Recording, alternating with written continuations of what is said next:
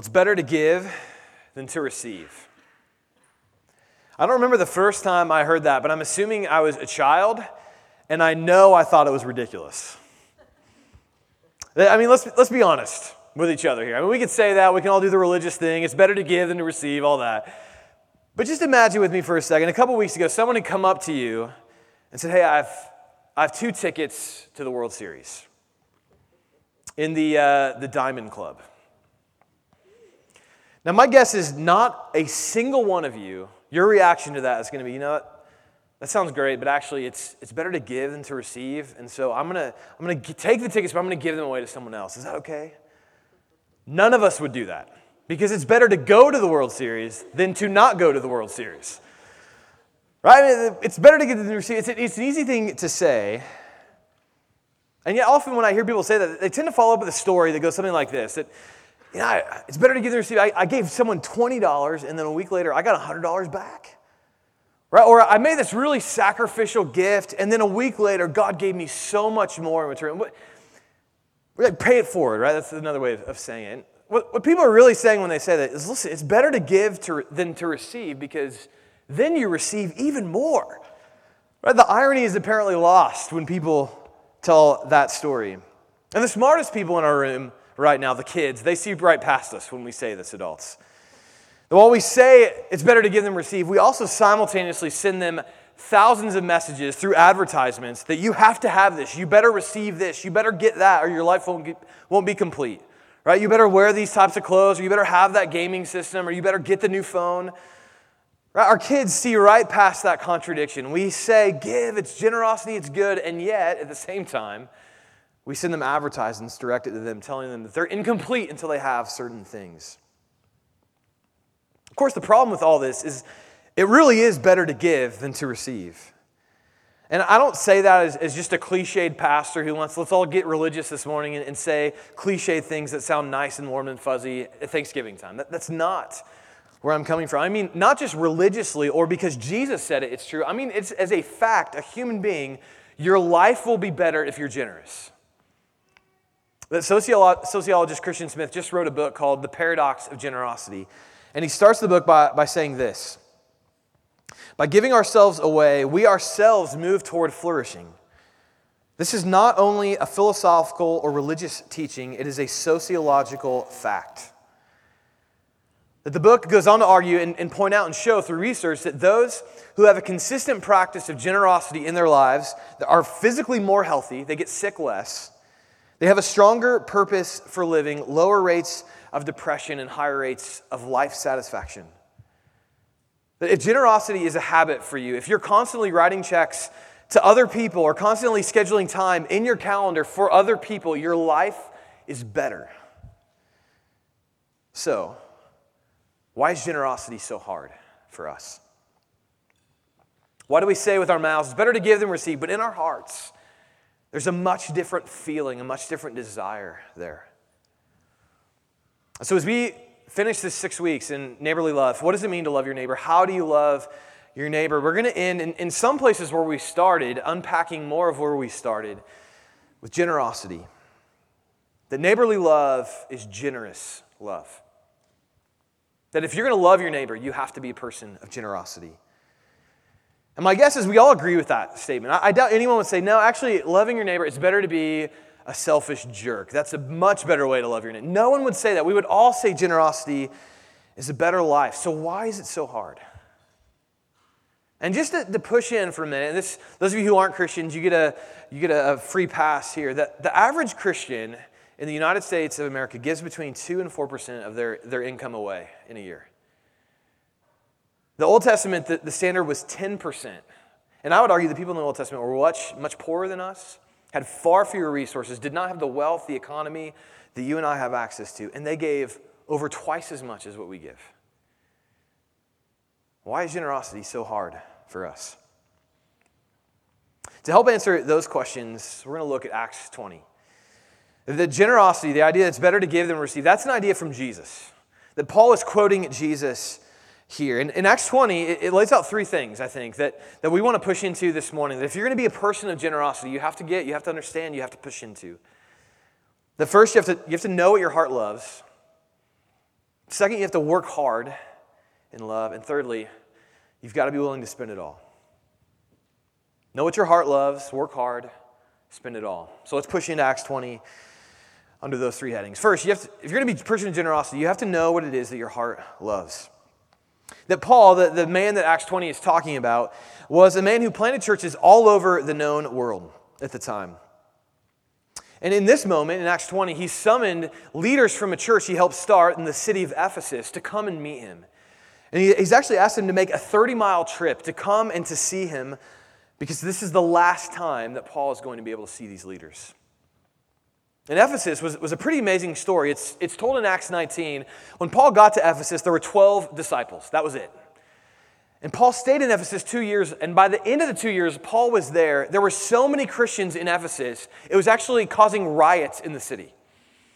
That this guy named Demetrius, he was a silversmith, which meant he made idols from silver, started a riot because so many people had become Christians. They stopped buying idols, which ruined his business, which made him mad, which made him start a riot. So many, the city was so transformed by Christians in two years of Paul's ministry that riots start. So, so, soon after the riots had begun, Paul left Ephesus to go plant more churches in more cities around the world. But here in this moment, he's called these leaders through whom he spent two years with, saw amazing work of God through these two years. He's called them for one last conversation. He knows he'll never see them again. And he talks to them about a lot of things through Acts 20, but where he ends, what we heard read for us by Corey, is, is generosity. Paul has one last chance to speak to these leaders, and he goes to generosity. And he starts with a warning in verse 33, if you heard it. Paul says, When I was among you, I, covered, I coveted no one else's silver or gold or apparel. Covet. That's a religious word, right? And it sounds intense, especially, right? It sounds like the sort of word a religious person would say to make you feel bad about yourself. Covet. I mean, it just sounds negative. And we can dismiss it as some intense religious word, and yet we've all felt the destructiveness of what Paul means when he says, don't covet in, in our lives. That to covet, it's to desire, it's to want something. But, but that's not the problem, right? It's, not, it's never wrong to just want something. What coveting is, is to look at something, to want something, and say, if, if I don't have that, I cannot be happy. I can't be satisfied. If I don't get that in my life, I'm not me. I'm not myself. The coveting, it's, it's not just wanting some, something, it's, it's this uncontrollable desire that, that if you don't have this, if you don't have that, your life's not complete. And we've all felt that, right? Even to some extent, probably something you knew that you shouldn't want and you didn't want to keep wanting, and yet you kept wanting and kept blowing lots of money on it or spending lots of time on it. We have all coveted. But the real problem here, it's not coveting, right? It's not that we want things too strongly. The, the real question is why do we want things too strongly? What's underneath the strong desires that we have? For example, when I, when I was in high school, I, I, I felt like I had to, to wear certain kinds of clothes to either have friends or get girls to go out with me. Which meant that, that I had good jobs in, in high school. I, I made pretty good money for a high school student. And so I would, I would spend a lot of my income on buying clothes. And transparently, especially early on in my life, before I was really a committed Christian, it meant that I gave none of my, none of my income away. I spent it on clothes. But, it's not because I, I really thought clothes were like the end all be all. It's because I wanted approval and I wanted status. And my desire for approval and, stat- and status is what drove my coveting, my desire, and drove me away from generosity. Or for some of us, it, it may be comfort. Right, that we want what money can provide us in terms of comfort to distract us from pain or distract us from a, a hard job or a difficult life circumstance, whether it's a, a, vacation that we go into debt to go into, or whether it's, it's something like a, a meal that, that wasn't in the budget that we go and buy. Right? That we want comfort, and money can provide comfort. Or some of us don't spend. We're like, I don't have a problem coveting because I never spend money. Well, maybe you don't spend because you covet security. Right? You want a, a a padded safety uh, or uh, safety account to where you're insulated from the problems of the world. And if you think if you get to this number, it doesn't matter if you get sick, it doesn't matter if bad things happen, anything could happen to you, you're going to be just fine because you stored up the money in the bank. And this isn't to say savings wrong, it's certainly not. But security, a desire for security, it become a covetous desire that, that, that drives you away from generosity. What I, be, what I want to be really clear about this morning is it's not wrong to want things. It's not, it's not wrong, I would even say, to buy things and, and be glad that you're able to have certain things. The problem is when those things snuff out our opportunity for generosity. And where Paul starts here is, is, is, to say to us and to these Ephesian leaders, you have to know your own hearts. So I would ask you the same question he's leading into them with is, is what is it in your heart that would prevent you from being generous? Is it the need for approval or status? So the high school example is, is closed for me. Well, now it's, it's car, it's a house. The stakes are raised, right? My, my coveting has a far bigger financial uh, problem or capacity to ruin me now than it did when I was in high school. Is it status? Is it approval? Or is it comfort? Is it security? What is it that your heart loves that will keep you from generosity? And the easiest way to answer that question isn't just to privately reflect now in this moment. It's actually go home, look at your bank statement. Right? I think that's one of the reasons why I didn't want to budget for a long time is because I, I didn't want to know where I was spending my money. Like it's better, I just assume it's all going well, right? It's let's just not think about it. But when you start looking at where you spend your money and deciding where you're going to spend your money, all those desires of your heart come out. The things you cannot say no to that should be easy to say no to because you don't have the money for it or it prevents you from being generous. That if you don't know what, what you covet, I would say go home, look at your budget, look at your bank statement. And listen, a generous life, it's always going to include more than financial generosity, right? We're talking, think in the back of your mind time, your, your capacity, your talents, your gifts, all that stuff. And yet, I would, I would say a generous life will never not include financial generosity. Jesus said, Where your treasure is, there your heart will be also. And if there's no generosity with your treasure, there's no generosity in your heart. Know what your heart loves, but prevents you from generosity. The neighborly love, it's a generous love. It's better to give than to receive. To be generous is to be a human being. So know what your heart loves, what it, cups, what it covets, what keeps you from the generous life. That's point one. Point two, then, work hard. I love where Paul goes next here in verse 34. It says, You yourselves know that these hands ministered to my necessities and to those who were with me. In all things I have shown you that by working hard in this way, we must help the weak. And remember the words of the Lord Jesus, how he himself said, It is more blessed to give than to receive. I love what Paul says there. He says, I, I, I met my necessities and helped the weak through my hard work. And the, hard, the work hard, hard work there, that, that means toil, it means struggle. Right? That, the word is saying, listen, I was worn out, I was tired, I didn't want to go to work, and I went anyway because through that I provided for my own needs and for the needs of the weak. And so Paul, here he's unpacking or, or hinting towards two big ideas we've tried to hit again and again and again through this series. That, that first, one of the best ways for you to love your neighbor is through good work, well done. And we listen, we realize all through the series that's, that can sound like empty, idealistic nonsense from a pastor, right? Like, like you, you, Tim, you just work one day a week anyway. You just get up on Sunday at like nine o'clock, roll in. You don't know what real work is, right? And we have this assumption that, that that, that because work is hard, it's not worth doing, or because work is hard, it, it's somehow meaningless. And Paul's actually saying the opposite here. He's saying, I worked hard because that is where you can really love your neighbor. Where that hard work, that toil, that struggle, good work, well done, which is always going to be difficult. That's how I was able to help the weak. That's how I was able to provide for my necessities. And so, if you're a teacher, listen, you're going to have to put up with unruly students, parents who don't care, and most likely kids who complain about you. But work through that. Work hard for those students. Your work will not be easy, but it will be worth it. And it will be hard. Or if you're a medical professional, listen, people are keep, going to keep getting sick, right? They're going to keep thinking that they had to wait too long in the waiting room to, to see you. And yet, keep working for those patients, for your customers. In your work is there healing, but it will be hard work.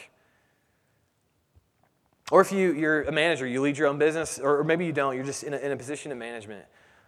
You're going to have to answer phone calls you never wanted to answer. You're going to have to talk to people you never wanted to talk to, and you're going to have to do things you never wanted to do. But it's in that hard work, in that toil, in that struggle where you really begin to love your neighbor.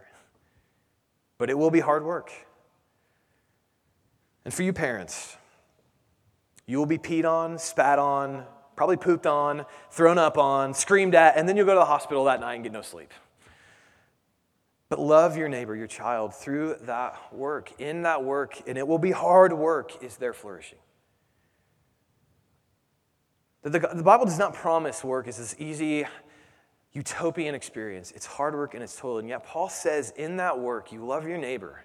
Right? Did you catch the language? He says, You yourselves know that these hands ministered to my necessities and to those who were with me. Through my hard work, I minister to those. And he's not, I don't think, just talking about his work as a pastor. He's also talking about his work as a tent maker, making tents. That's how he provided for himself. That you love your neighbor through good work well done. But the second thing Paul is saying here is that you love your neighbor through creating margin in your life, right? He says, I worked hard so that I could help the needy or help the weak. That, that what he's saying is, I made more than what I took in, and therefore I was able to look at those who were in need, the vulnerable, and I was able to care for them through my hard work.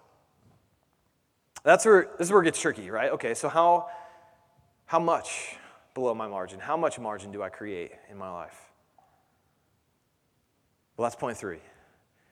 We have to know first what our heart loves, what keeps us from generosity. Two, we have to commit ourselves. This is going to be hard work, right? This isn't going to be, you know, puppies and naps and bunnies chirping at you, right? This is going to be hard work. And thirdly, spend it all. I grew up in a town where I probably had lots of people quote at me, it's more blessed to give than receive. And I think one of the reasons why, when I, when I heard that, I, and I actually have to confess, until uh, our senior pastor brought this passage out, I didn't realize Jesus was the one who said it's more best, blessed to give than receive first. Um, so there, that's, there's your pastor right there. Um, but uh, I didn't know that. And the reality was, every time I heard that, I had this very cynical reaction in my mind. And I think the reason is because I grew up in a town where that was quoted at me often, and yet there was always this implicit message that says that's not true. And so, for example, when I, when I began telling people, uh, by the time I was a senior in high school, I I wanted to go and be a pastor, be in ministry in my life. Almost universally, people told me, don't do that. And the main reason is your life is going to be worse if you do that. In particular, you won't make as much money as you could have made otherwise. And two, people are just difficult, and, and the church can be really difficult. Don't, don't do that. And what, what annoyed me about that wasn't, wasn't about the fact that I was, I was going to be a pastor, because it didn't, being a pastor is not better than any other profession, right? That's, that's not what bothered me. What bothered me was the assumption behind that, which would have been a bad assumption whether I was a lawyer, a teacher, an engineer, or whatever else I decided to do with my life. The assumption everyone came to me with was listen, Tim, your life is a life to be consumed for yourself, not to be spent for others. Go and get the life you want for yourself. Don't do something that would, that would cost you. Don't do something that would, that would be harder than what you have to endure. Which is a problem, right? Whether you're a pastor, whether you're a teacher, whether you're a lawyer, whether you're a stay at home parent, it doesn't matter what you do. You can look at your life in the way that this is for me to be consumed for myself, right? That if, if my life was a feast, I'm supposed to eat it by myself in my dining room, not to invite the, my neighbors and my family and my friends and those whom I'm supposed to serve to spend, to, to spend my feast for them. That's a wrong assumption. That's why Jesus says it's better to give than to receive. So let me end this series with, with an encouragement to all of us. Whether you're a Christian or not, whether you make a lot of money or not, the story of the Bible is very simple. God is infinitely rich, and He spent all of His resources, all of His wealth, and His glory and His goodness for us. He's invited us in to His wealth and His riches. But the flip side of that is every one of us are headed for the same destination a box. And you can't take much in that box. And you won't even know how much you took in that box. And so if you can't fit much in there, spend it. Spend it all. As we look at Acts 20, as we unpack these verses, there's three places I think Paul would want us to spend our life, our resources. The first, he would want us to spend our life for the vulnerable. All right, verse 35 we must help the weak, the vulnerable.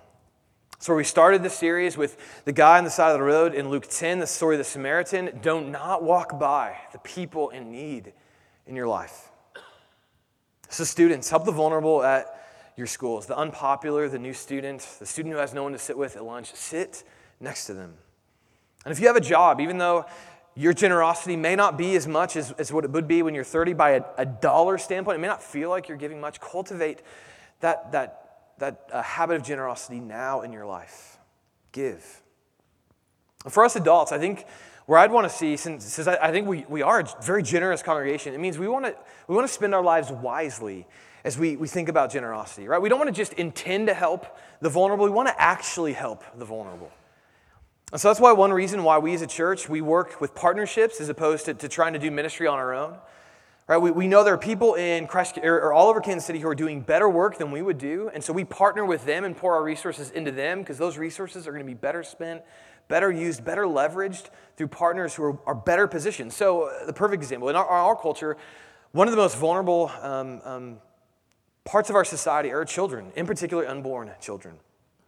And so we work through our partner Advice and Aid, who best know how to care for those moms in unplanned pregnancies, who best know how to care for those families, to welcome those kids into those lives, who best know how to connect the dad into that family. They do such better work, have such better ideas. And if we here were, were to come up with our own stuff and start something brand new, so we pour our help for the vulnerable, the unborn into Advice and Aid.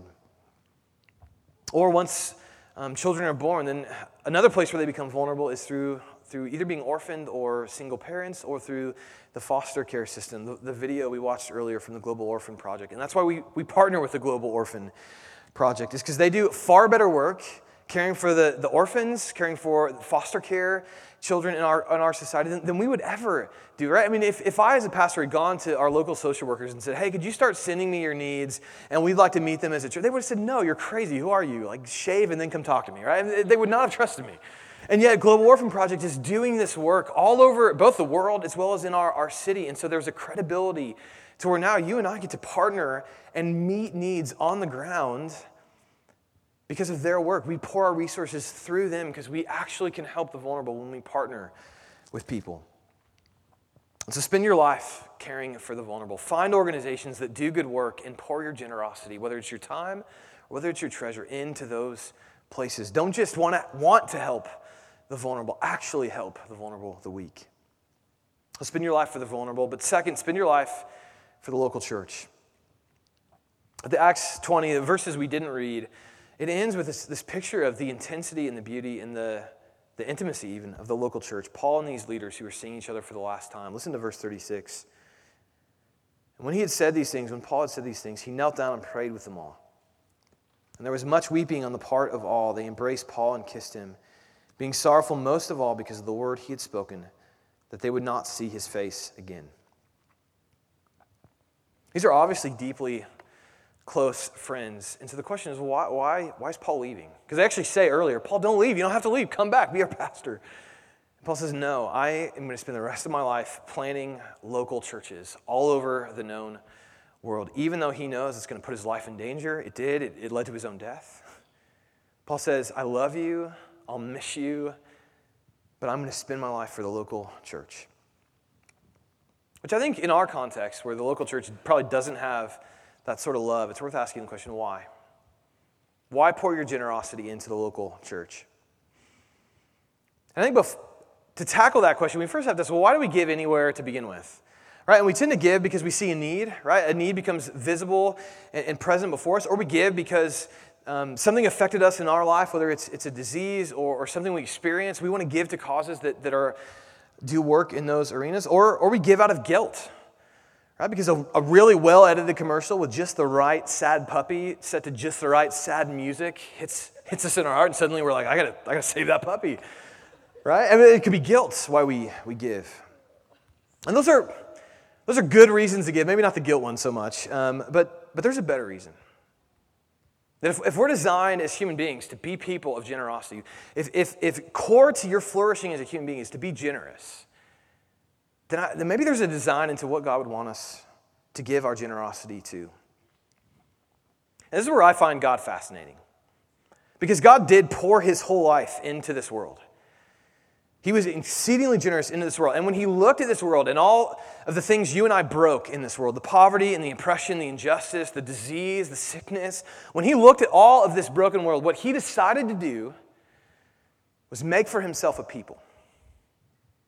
He goes to this guy, Abraham, who had no kids, and says, Hey, you're old, you got no kids, I'm going to give you a kid. And then through that child, the whole world is going to be blessed. The whole world is going to be better off because of what I'm going to do through your family. Course, the culminating moment of that family being when Jesus himself enters in into our world. And what does Jesus do when he enters into this world? He says that family is expanding out. It's not just going to be a, a genetic family or a race, it's going to be everyone who calls upon the name of the Lord. And God's answer to this broken world is a people. It was Israel first, and now it is the local church. It is God's church. And if that's true, if God's primary answer to this broken world is a people, then my assumption from that is, would be that, that our primary generosity should be directed towards that people, if we're a part of it. And I realize at that point you may say, well, Tim, you're a pastor. Of course you would say that. You're a little, little self interested here, right? Or maybe you're, you're not a Christian and you think, big surprise, pastor thinks that people should give lots of money to, to the church. And to that, I would say two things. Um, I think it's a fair question because of the way many Christians have, have approached money and finances in the world. Many pastors have, have approached finances and, and money in our culture. But uh, two things. One is there's only one thing we need to do ministry at Christ Community it's an empty tomb. If the tomb is empty, then Jesus is raised from the dead. A new kingdom has been initiated. And it doesn't matter whether you give or you don't, the church will not be stopped. We don't need money. And so this is not a question of what we want from you, it's what we want for you. That if the story of the gospel is true and God's kingdom is breaking into this world through a people, through a church, how could we not want our generosity to flow into that people? That that's a better life participating with God in what He's doing in the world, it's a better life. Joining with God in the people He's creating and seeing our generosity flow into that space is a better life. We were designed for this. Maybe you think that that sounds crazy, and it is. I don't know why God's answer to this world was a people, especially a people like us, right? And yet, that's His answer to pour His Spirit out into us, His, his church. And Paul makes this point elsewhere in, 2 Corinthians 8 and 9, when he, probably the most specific place when he talks about your generosity and how it should flow towards the local church. And when he talks about how generous Christians should be, what's interesting is, or how generous we should be as Christians, he, he points to another church. He says, Look at this, these churches in Macedonia, give like they give. As 2 Corinthians 8 9, it was written to a church in Corinth, but he tells to these Corinthians, give like that church. Here's what he says in, in 2 Corinthians 8 3. He says, For they, the Macedonian churches, gave according to their means, as I can testify, and beyond their means of their own accord. That fascinates me. What does it mean that they gave beyond their means, beyond their ability, as some translations say? I don't know specifically, but I do, I do think it means at least this. It does mean that our giving as Christians should not be less than a sacrifice.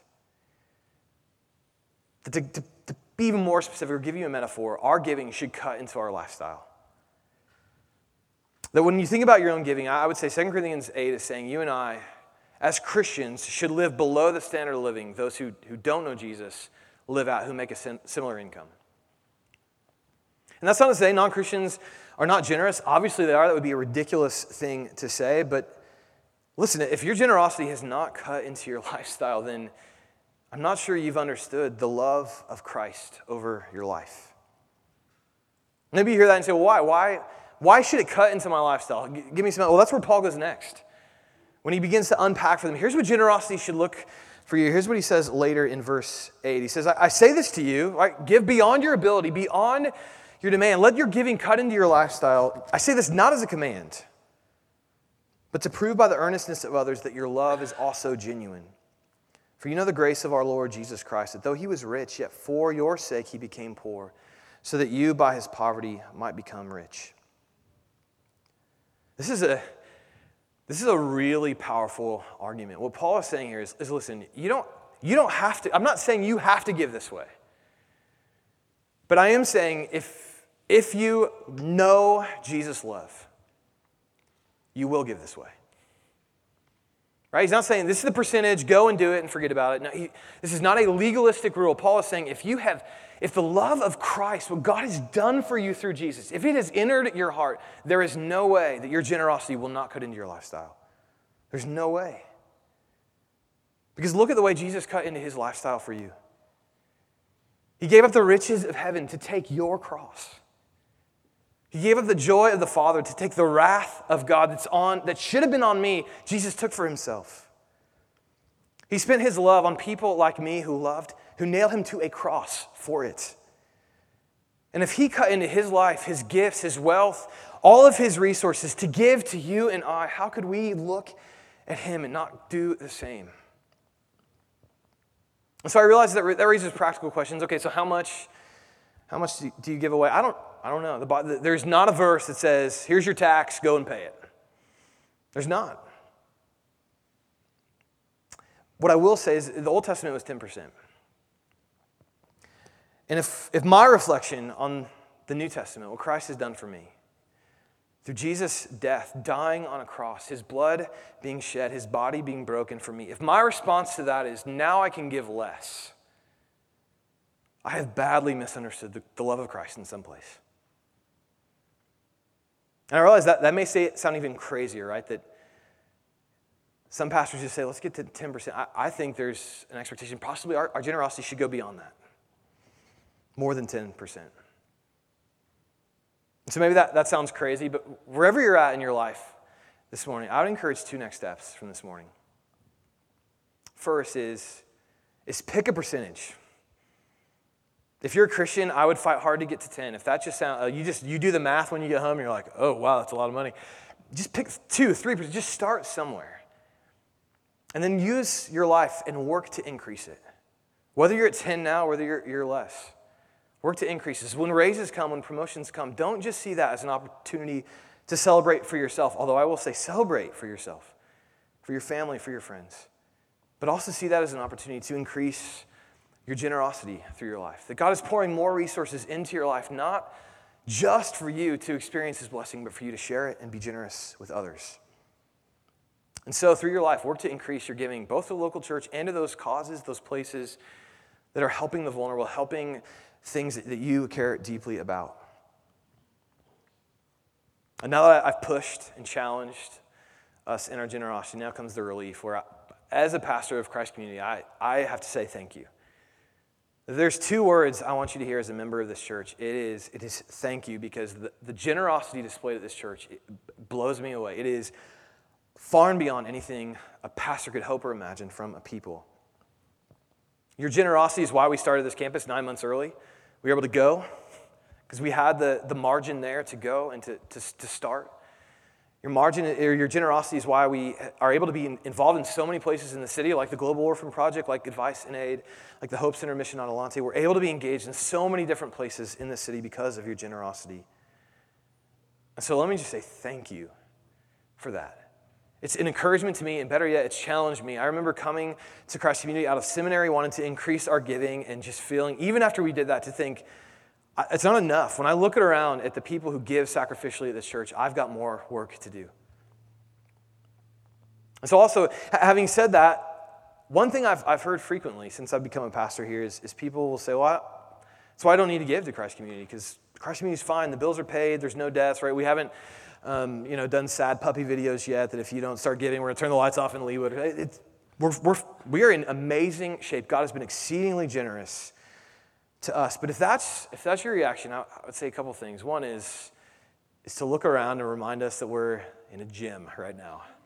And it's going to be 60 degrees in like a month or two months. Um, I don't know. I try not to think about it too much. We, we want a building, and we've searched hard and prayed hard for a cheap, easy solution. It's not come, which means we're going to have to go for a long, expensive solution, um, apparently. Um, we're praying, we're hoping, but we don't know. We, we have a serious physical um, building need that we want to meet. There's more we want to do in our community, there's more we want to do for our kids, for our, our students, right? There, there are needs all around. We just don't believe in being a church that advertises our needs and makes you feel guilty and gives us more money. We're just not, that's not how we operate. The second thing I would say, and this is gentle, but also a little strong. That don't, don't let the generosity of others be a reason for you not to be generous. We are good because people are sacrificially giving. Don't let that be a reason for you to sit out. Join this, join them.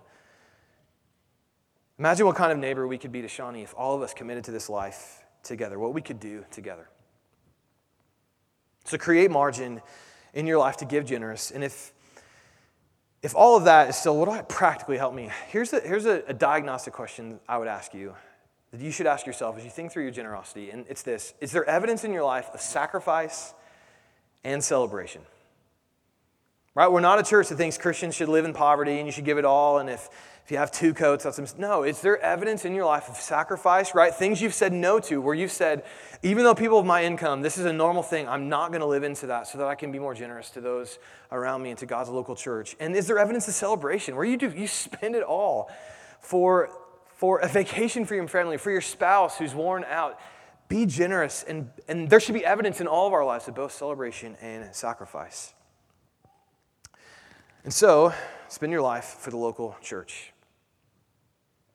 Because in spending your life for the local church, you thirdly, the third thing we should place we should spend our life is you spend your life for the gospel. The, ultimately, the best neighbor is the neighbor who says, hey, this broken world, everything that's wrong in your life, it can be made right through a man named Jesus who died on a cross and came back three days later. Share that news with your friends, your neighbors, your family. Invite them to church, right? That is the best neighbor is the neighbor who says, hey, our neighborhood that, that has some great parts but also is falling apart, it will be fixed one day by Jesus. So spend your life announcing the good news of the gospel. Spend your life for the local church. Spend your life for the vulnerable because, listen, we're all headed for a box. And we're not taking anything with us in the box. So spend it all. Your heart won't covet there. And what your heart covets now, it will not take with you. So don't covet and work hard and spend it all. That Jesus knew he was going into his tomb empty handed. Right? He spent it all for us. His blood was emptied out on the cross. His body was broken for us on the cross. Even his own the clothes off his back were stripped off of him as people, for sport, gambled away his clothing. And he went into the tomb with absolutely nothing. And three days later came out to riches that no mind could comprehend or no eye has ever seen. And so you and I can live into this life spending it all. We're not taking anything with us, nothing's going in the box with us. Suspend your life well and then go into your box empty handed. Heart tired of beating for the vulnerable in the local church, hands open because they gave every last piece you could give. Go in with nothing.